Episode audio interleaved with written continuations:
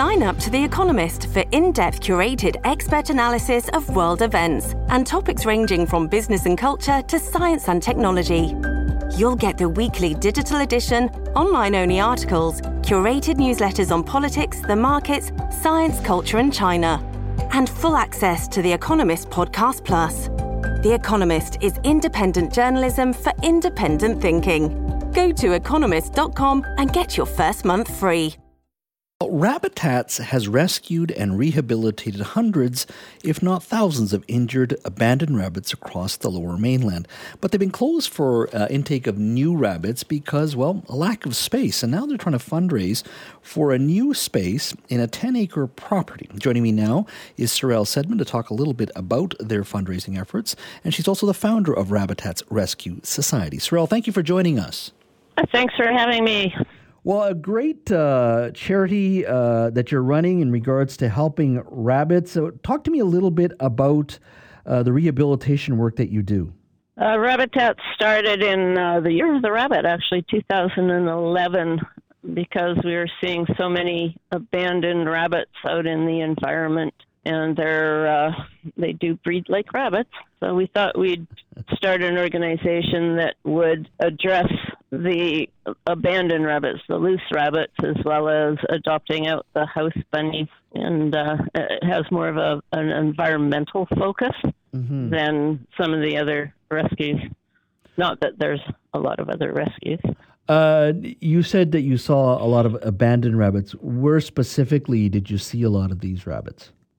Involved, or at least I was involved, um, in the University of Victoria Rabbit Control Project in 2010. And that was really the first indication of what kind of problems loose abandoned pets can have. They probably had close to 2,000 rabbits on the campus. University of Victoria students, I guess, had been abandoning pets, and over the years, it just escalated. So we ended up working with um, a couple other rescues, and we trapped, spayed, and neutered over a thousand rabbits mm-hmm. and uh, relocated them to sanctuaries. That was really the first indication of how out of control this can get. And I understand you're you're a Richmond-based um, organization, and, and, Richmond is also another place where you where you have a lot of rabbits roaming the streets. Yes, yeah. We after um, the University of Victoria, we kept hearing about the problems in Richmond,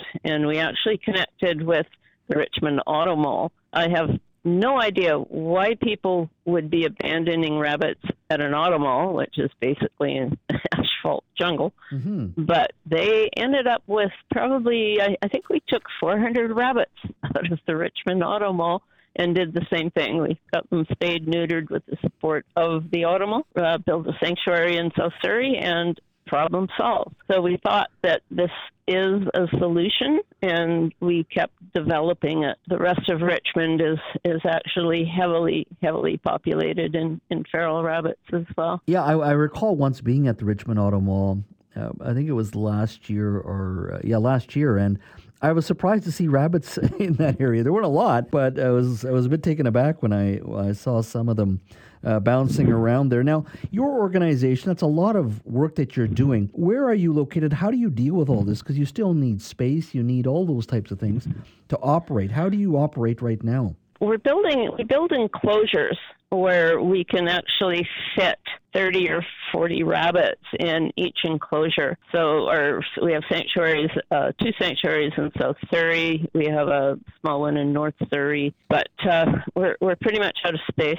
Right now, the problem is because of the people adopting pets during the COVID shutdown, those people are now going back to work and they don't want their rabbits anymore. So we're getting a million phone calls about taking in unwanted uh, unwanted bunnies.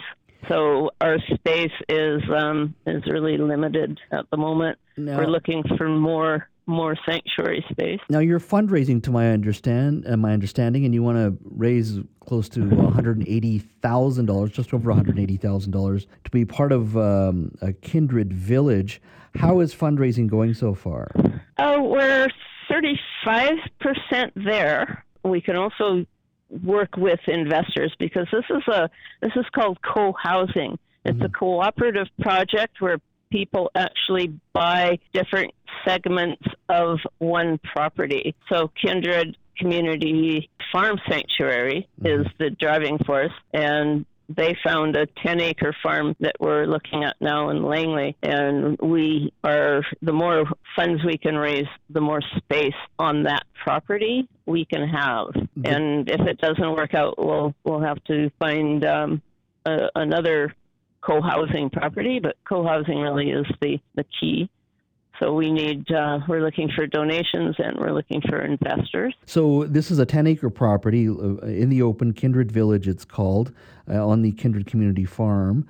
Uh, and to buy in for this project for you and this, this the, the sanctuary that you want to be part of would be $185,000. So you've raised uh, I guess that would be about 35% would be just over $60,000. So you need to raise about $120,000 more. Where can people go if they wish to donate uh, to your organization? We have, um, I think the front page of our website has a link, and the website is rabbitats.org and uh, they can find find it from there. Rabbit and they will be helping a lot of bunnies. Yeah, that is for sure. I mean, it, it is amazing just listening to you tell me about uh, the work you've done in and around UVic. A lot of rabbits uh, were roaming that location, that university, and as you say, uh, in Richmond, of all places, Richmond Auto Mall, but many other places in Richmond as well. It truly is amazing the work that you're doing, and uh, but there's significantly still more demand, isn't there? Well, right now, aside from the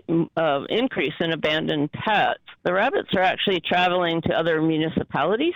It could be the reason they ended up at the auto mall is they actually go in the undercarriages of cars because it's like a little burrow for them. And we're finding rabbits now starting to populate Vancouver, uh, Burnaby, we're finding them. Uh, there's large populations starting to form in Surrey. Animal control agencies in the municipalities are not picking them up, and it's it's going to be a, a very much an expanding issue. Wow! And once again, if you want to donate, it's it's Rabba Rabbitats dot org. R A B B I T A T S dot org. Started as um, Rabbitats for Humanity. there you go. Rabbitats.org. Uh, you are raising money for more space uh, and preferably at the Kindred Community Farm, which is a 10 acre property, which would be a co housing uh, type of relationship, which is, which is fabulous for your organization, gives you a lot more space. Uh, thank you so much for your time, Sorelle. Thank you so much for having us here.